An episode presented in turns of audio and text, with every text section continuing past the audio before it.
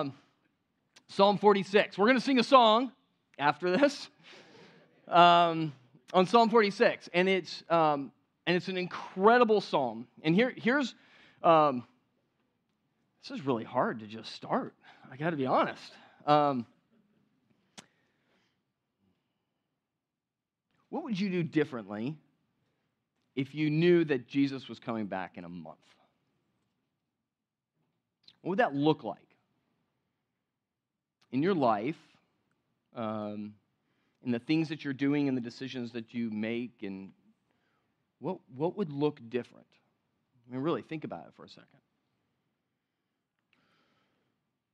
What do you care about right now that if you knew that, you wouldn't care about it? or what do you do with your time now that you would do differently if you knew that to be true? See, when we, when we read through the Bible, when we read through specifically Matthew, Mark, Luke, and John, the Gospels, and, and even Acts, like there's this um, expectancy that Christ is going to return, that, that Jesus is going to leave and he's going to come back. And then and the disciples were, were waiting, and, and you and I mean Paul and Peter, and I mean they were going and they were doing because they thought that Jesus was coming back very soon.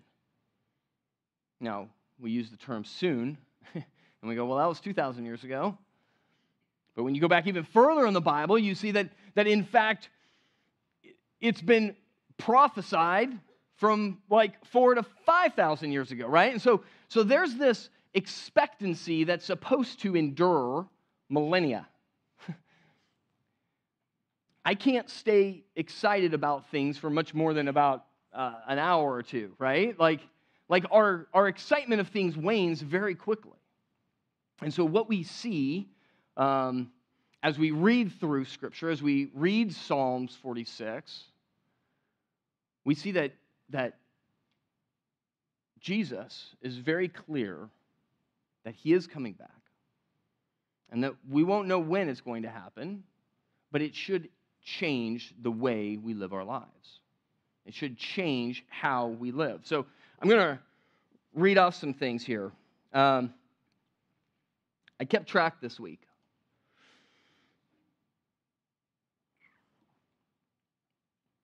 Um, of things that happened, right? Like, not to me necessarily, some to me, some some I heard about, some I knew about, some of you. Uh, these are these are these are you guys things. Some are United States things, some are global things.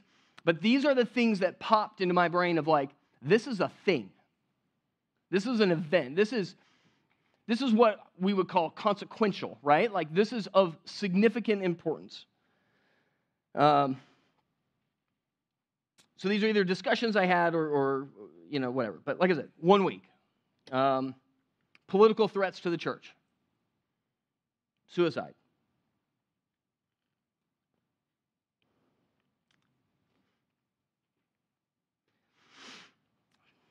broken families, heart attack, waning faith in America, depression, physical injuries, drug abuse, unemployment, death of a pet, sickness, spousal abuse, military threats to America, church division, divorce. That's one week. what do we do with that? What do we do with all these things? How do we how do we navigate them? That's what Psalm 46 is going to walk through. Because what, what the, the psalmist is going to walk through are huge things that are happening. And he gives us the tools we need to worship God in the midst of those things, in how we deal with those things, and in how we respond to each one of those things. And maybe I know some of those hit some of you hard, right? And so you go, well, how do I worship in the midst of that? And so that's what we're going to um, be spending our time on this morning. And, and the, the, the overarching command and declaration is that we ought to be still. Be still. That's, that's what he says. That's what we just, we didn't just sing it. I've been singing it this week, but in Psalm 46, when we get to it, that's what we're going to sing. Be still. Be still and know that I am God. And that is, is this, this, this point of like equilibrium. But we don't, we don't stay there. We don't live there, right? We go off in different directions and we slide off to this side in this place of apathy. Or we just don't, we don't care. Or we, we just turn cold to it. And all of these things happen to other people and we just we just turn inward and we're like you know what I, I all i can do is deal with my own stuff and even my own stuff i, I just I feel distanced from God, and, and it just it, it is what it is, and I have no control over it. And it's kind of this defeatist thought. Or we go to this side, and we go down the path of obsession, and it consumes us. And we try to figure out how to fix it, how to stop it, how to make sure that I can control my life in, in, in whatever the circumstances are globally, nationally, within our own households, within the, our relationships. And so these are the two places that we, that we go to. And we're going to read from the psalmist, and he's going to, he's going to talk through that, and he's going to go, Don't go there. Be still. Be still and know that I'm God, because both of those responses are frankly faithless responses. So let's turn over to Psalm 46. Uh, the, the, verses will be on the slides as well. If you have your Bible open, i will be reading from the ESV.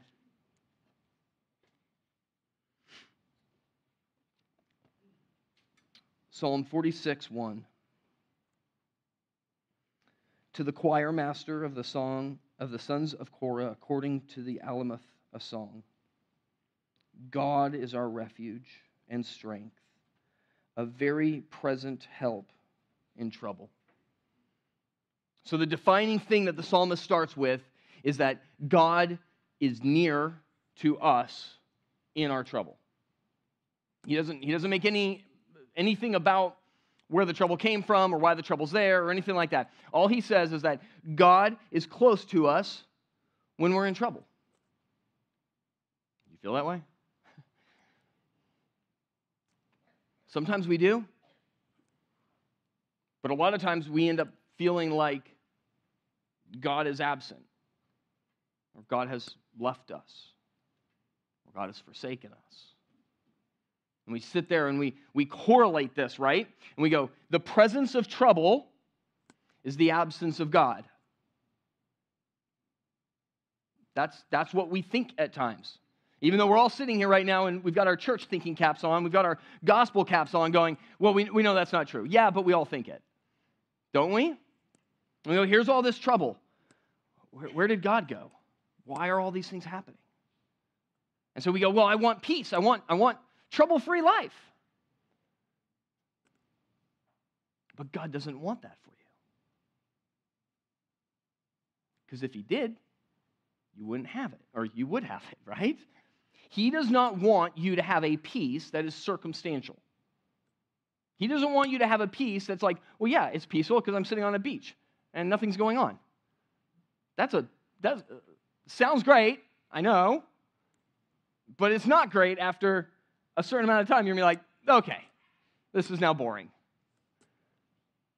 We don't want a peace that is just based on the events in our lives or the absence of events in our lives. God wants us to have a peace, a stillness that is in Him that is independent of the circumstances that are going on. All those things, we go, how can we still have a peace? How can we be still in the midst of those things? And what, what the psalmist is going to say is like, that is worship.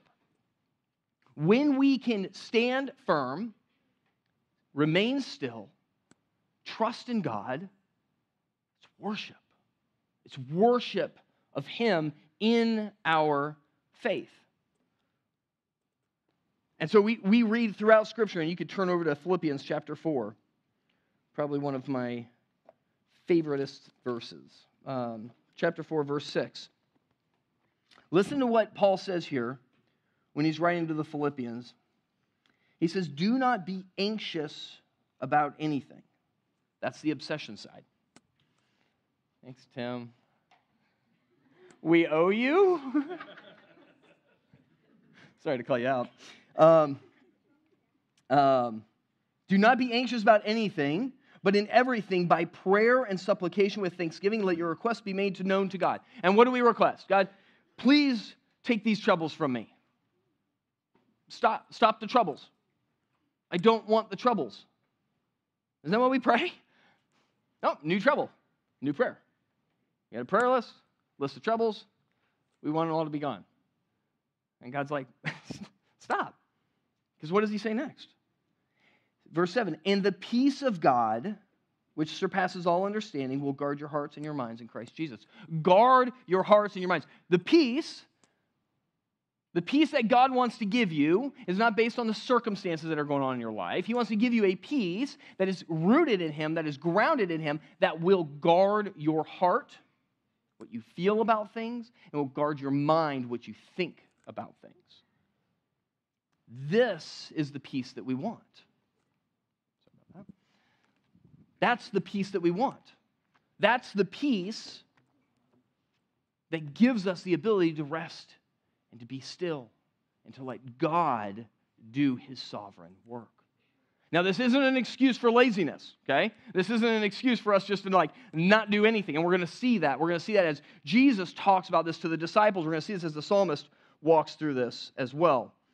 All right, so Psalm 46, verse 2 and 3. Listen to what the psalmist talks, describes. He says, Therefore, we will not fear, though the earth gives way, though the mountains be moved into the heart of the sea, though its waters roar and foam, though the mountains tremble at its swelling.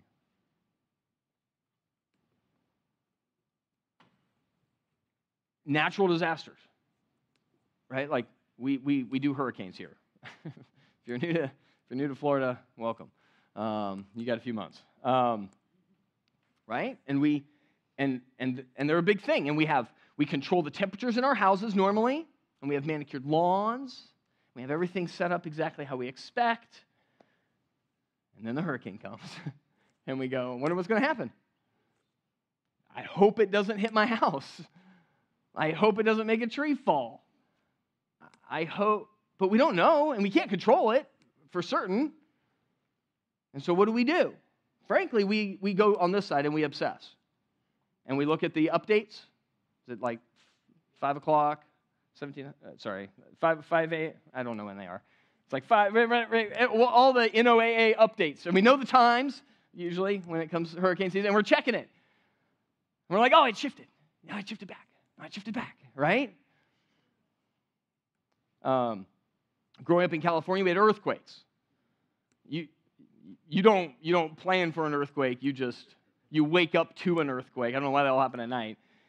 You wake up to an earthquake, and by the time you have your sense about you, it's pretty much over.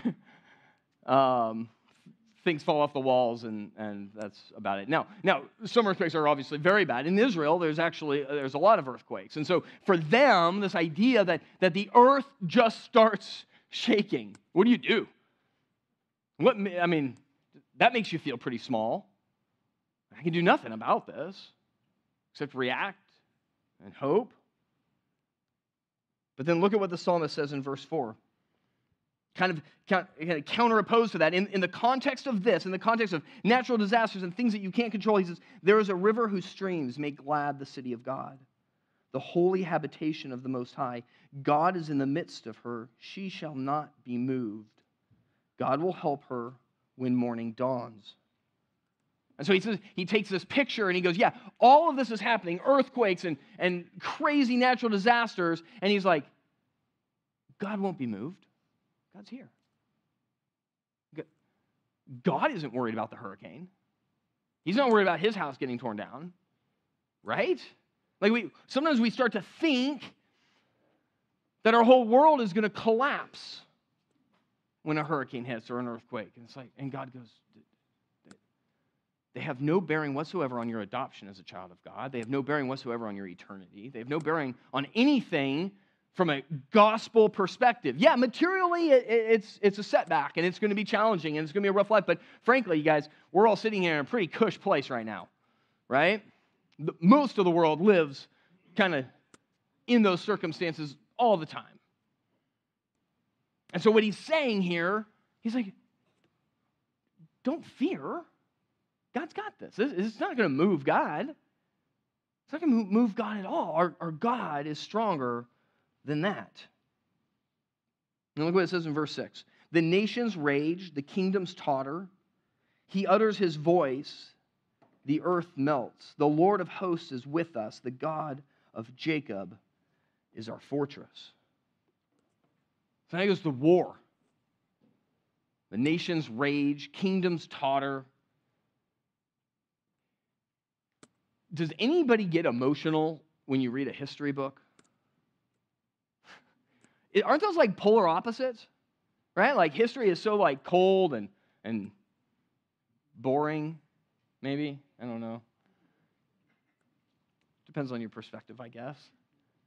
But I don't I don't think I've ever saw, I mean, clearly I cry, but like I don't think I've ever sobbed at like a history book. Have you? When you read about these people perishing and this kingdom winning, you're just like, yep, facts, sounds good. What year? All right, I'll say that for the test. That's it. But these are people. How do we read those things and not be like, I don't want my country to be gone? I don't want my financial system to go away. These are significant emotional events that have transpired all throughout history. And we read them with such callous, cold hearts, and we're just like, yeah, it is what it is. But when we start talking about our current circumstances, if we start talking about, and I'm not going to get into it, but if we start talking about all the things that are happening that happened yesterday, right? Like, like we start looking at things and we're like, oh no, what's going to happen? And that's how Israel felt. And that's how the psalmist felt. What's going to happen? And look at what it says. The nations rage, the kingdoms totter. He utters his voice, and the earth what? Melts. This, this is God. He, he's, he's beyond the, the, the silly games, sandbox games of, of nations bickering and fighting with each other. He's not for a nation, guys. I'm just throwing it out there. We can talk about that offline at some point if you feel differently. But it's not like he's rooting for one team. He is the team. And it's his glory that we all live for. So then look what it says in verse 8. So then, same thing. The psalmist kind of goes back. He says, Come, behold the works of the Lord, how he has brought desolations on the earth. He makes wars cease to the end of the earth. He breaks the bow and shatters the spear. He burns the chariots with fire. He destroys the weapons of war. He makes the earth melt. He brings the desolations. He makes a kingdom fall. He does it. So, what are we doing? Trying to prop it up. Go down the path of obsession. So, how do we deal with these things? And this is, this is what the psalmist is saying. He's like, Do you understand? Do you understand where God operates in this context? In this, in this economy of your life, of natural disasters and wars and, and nations and financial systems and all of these things, God is beyond them. God is above them. And He's sovereign. And none of those things are going to move God. We all agree with that, right? Like, none of, none of that is going to change who our God is or what He has done for us through Jesus Christ right? In fact, and you could just dwell on this one a little bit, everything that God accomplished through Jesus Christ was because of the dominion of the Roman government over Israel, right? So it's kind of an interesting thing, right? As we start looking like, I don't want these troubles, and God goes, don't, don't fight the troubles. Be still in faith and trust and know that I am God.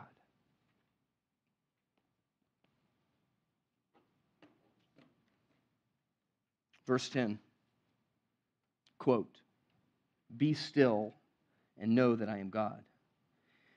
I will be exalted among the nations, I will be exalted in the earth. This whole psalm has been in the third person about God. Is see that? It's super cool. It's like God's this, God's doing this, this, right? And then all of a sudden, in verse 10, God is the one that speaks. God speaks. And he says, Be still. And know that I'm God. I will be exalted. It's not, I hope I will be. It's not, if you do enough work down here, things are going to work out for our team. God goes, I will be exalted. That's the end of this. That's the end of the story. You guys know that, right? We, and, and so, in our faith, in our trust of what Jesus has done for us, we know that we will be with God. And at the end of the story, we will be dwelling with Him in His presence in a remarkable way of existence that we can't even fully fathom. And we're not going to be worried about kingdoms. We're not going to be worried about financial systems or earthquakes or hurricanes or anything like that. We will have final and full peace. And so, this is what he's pointing to. And he says in verse 11, and this is a refrain he's, he's repeated twice now, once in verse 7 and then again in verse 11. The Lord of hosts, meaning the Lord of everything. That's what hosts means, right? Like things in, in the heavens, like everything. The Lord of hosts is with us. And that word with, it's a preposition. I feel like I talk about prepositions a lot from the stage. I got quizzed on them the other night. I, I failed. Um, it also means for, with and for. Like it, it, it, there's synonyms there, right? So God is with us, God is for us. This is, this is the beauty. And he says, The God of Jacob is our fortress. What did we talk about last week? That he's our refuge, right?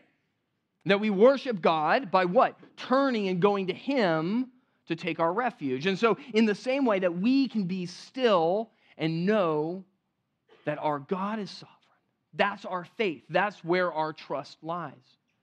Not in our own ability to change things and to obsess over things and to control them and to make sure that everything is perfect exactly what we want our trouble free life. We don't find peace by just closing off, becoming callous, becoming emotionless, becoming loveless, and going, well, it is what it is. I, I don't really care, right? Both of those are, neither of those are responses in faith. Being still is a response in faith. So turn over to Matthew chapter 24. Jesus is going to give us these exact same descriptions. In fact, what, what's happening in Matthew 24, I'll kind of lead us up to this. They, are leaving the temple. Um, Jesus is approaching the cross, right? Like things are happening. And they walk away from the temple. And the disciples point to the temple and they go, Did you see? Which is, I think, is kind of a weird kind of thing. But they, they like point out the temple to Jesus as if he hadn't seen it before. And, and they're like, Did you see like how, how cool it is, Jesus? I, I don't, this is some of the stuff where I think is just so amazingly genuine when you're reading the gospel accounts. They're like, Did you see the temple? Isn't it cool, Jesus? And Jesus responds to them in verse 3. Says, As he sat on the Mount of Olives, the disciples came to him privately, saying, Tell us. Sorry, actually, let me back up. I, I meant to go a little bit further. So, so they said, Did you see the temple? And Jesus goes, That thing is going to be done. It's going to be toast. That temple's going to, not one stone is going to be left on another. He's like, Don't, don't care about the temple. That was transformational for them, right? And we, that's a separate sermon, right? But from their perspective, that's where God dwelt. Okay? And that they went to the temple. People traveled from all over to go to the temple. Now we have the Holy Spirit that dwells within us, and, and God is present when two or more gather, right? And we have the ability to come here, some random strip mall, right? And we know that God is present and He's with us. We don't have to go to some place, some special sacred place. And so when Jesus says, this thing's going to be toast, not one stone. These stones were massive, by the way. In fact, you can go and look at, like, look at the rubble, and there's like, I mean, they're massive. And he goes, Not one of them is going to be standing on, on another. And so the disciples naturally then respond, um, When's that going to happen? Because I don't want to be in the temple when that happens, right? So, Matthew chapter 24, verse 3, it says, As he sat on the Mount of Olives, the disciples came to him privately, saying, Tell us, when will these things be? What will be the sign of your coming and of the end of the age?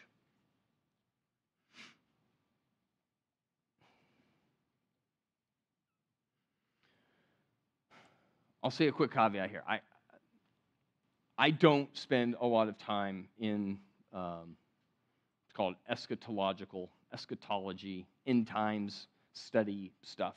Here's what I know I know Jesus is coming back. And I know whether I die before he comes back, or I live before he comes back, or he comes back while I'm still alive, and he comes back before the service ends.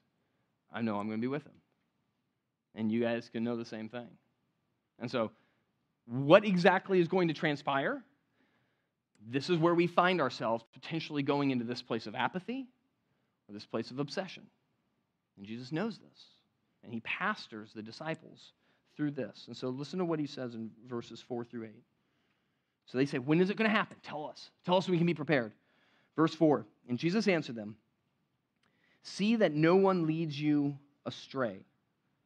For many will come in my name, saying, I am the Christ, and they will lead many astray. And you will hear of wars and rumors of wars. See that you are not alarmed, for this must take place, but the end is not yet.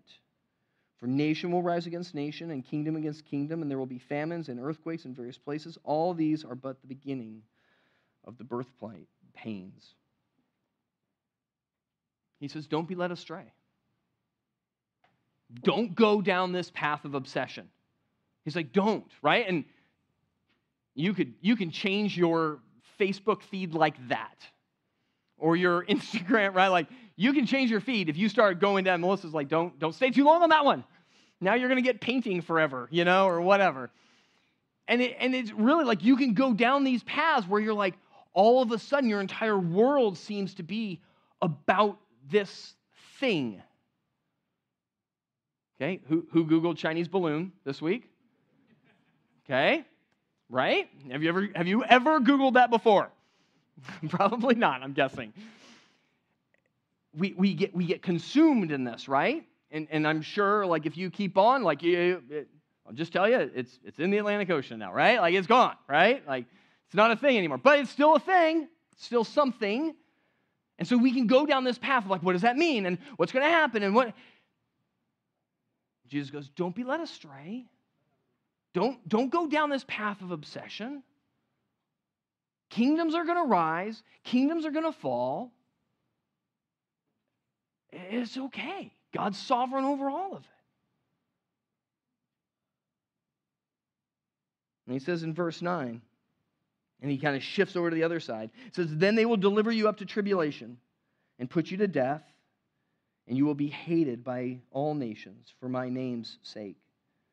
And then many will fall away and betray one another and hate one another. And many false prophets will arise and lead many astray.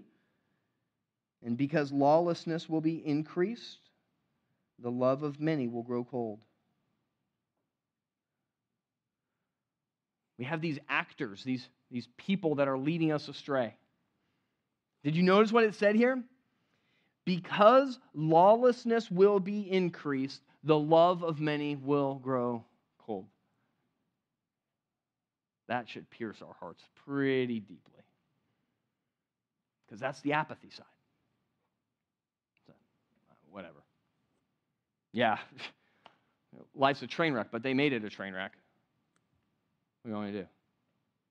It is what it is. Yeah, I don't know. How do, I, how do I continue to have compassion and love? How do we continue to have compassion and love for people when it seems as if lawlessness and rebellion and sin is just so pervasive and it just continues and continues and continues? Jesus says, don't lose your love. Don't become apathetic. Don't become cold. Don't let your love be lost. And on both of these sides, there are people that are pulling us, that are leading us astray, either into the apathy camp or into the obsession camp. And we're stuck. And God says, Be still. Don't, don't go there. Don't go there. How do we worship in faith and be still? We continue to pursue love. Look at what he says in verse 13. This is, this, is, this is the climax of what Jesus instructs us here. He says, But the one who endures to the end will be saved. That's, that's, that's it. Just endure. that's, not, that's not a great promise. You're like, really? Just, just exist. Hold on. Endure. Don't let your love be lost. Don't let your compassion go. Just because lawlessness and rebellion are pervasive and things are getting worse and worse and worse, continue to love, continue to be about showing the love of God in this world. And don't go this way and get distracted. Distracted from your eternal purposes and get consumed with the affairs of the world. Stay in the middle and be still and endure. And look what he says in verse 14. And this gospel of the kingdom will be proclaimed throughout the whole world as a testimony to all nations. And then the end will come. Jesus is actually going to go on. I encourage you guys to keep reading through this. It's, it's, actually very interesting. I don't think it's until verse 36 when he actually says, he answers their question. Actually, nobody knows. Which is funny, right? Because is going like, live expectantly. Live like I'm coming back. Live knowing that the gospel will be preached to the whole world. And your responsibility is to, in faith, worship God by being still. That's my prayer for us. Because it's, it's so easy now, isn't it, to get pulled to one of those sides. And my encouragement to all of us is keep loving. Keep loving. Endure. Love everyone. Love your enemies. Love the people that hate Jesus. Love the people that have offended you. Show the love of God. That's why we're here. Not, not so that they can just get some ooey gooey feeling of love, but so that they can say, How in the world are you loving me in the midst of this? And you go, I, I'm just being obedient. I'm just loving the way God loves me, or trying to, rather. And when you don't get caught up in this side of, of obsession, people go, Don't you care? You go, I, I, Yeah, I care. But my God's greater than these things. And there have been many nations, and there have been many hurricanes, and there have been many earthquakes. But God will speak, and the earth will melt, and he will break the chariots, burn the chariots, and break the bows and spears. He, he's sovereign. That's the faith that we have. And so we worship in that faith. We worship, I know it sounds weird, but we worship by being still. Let me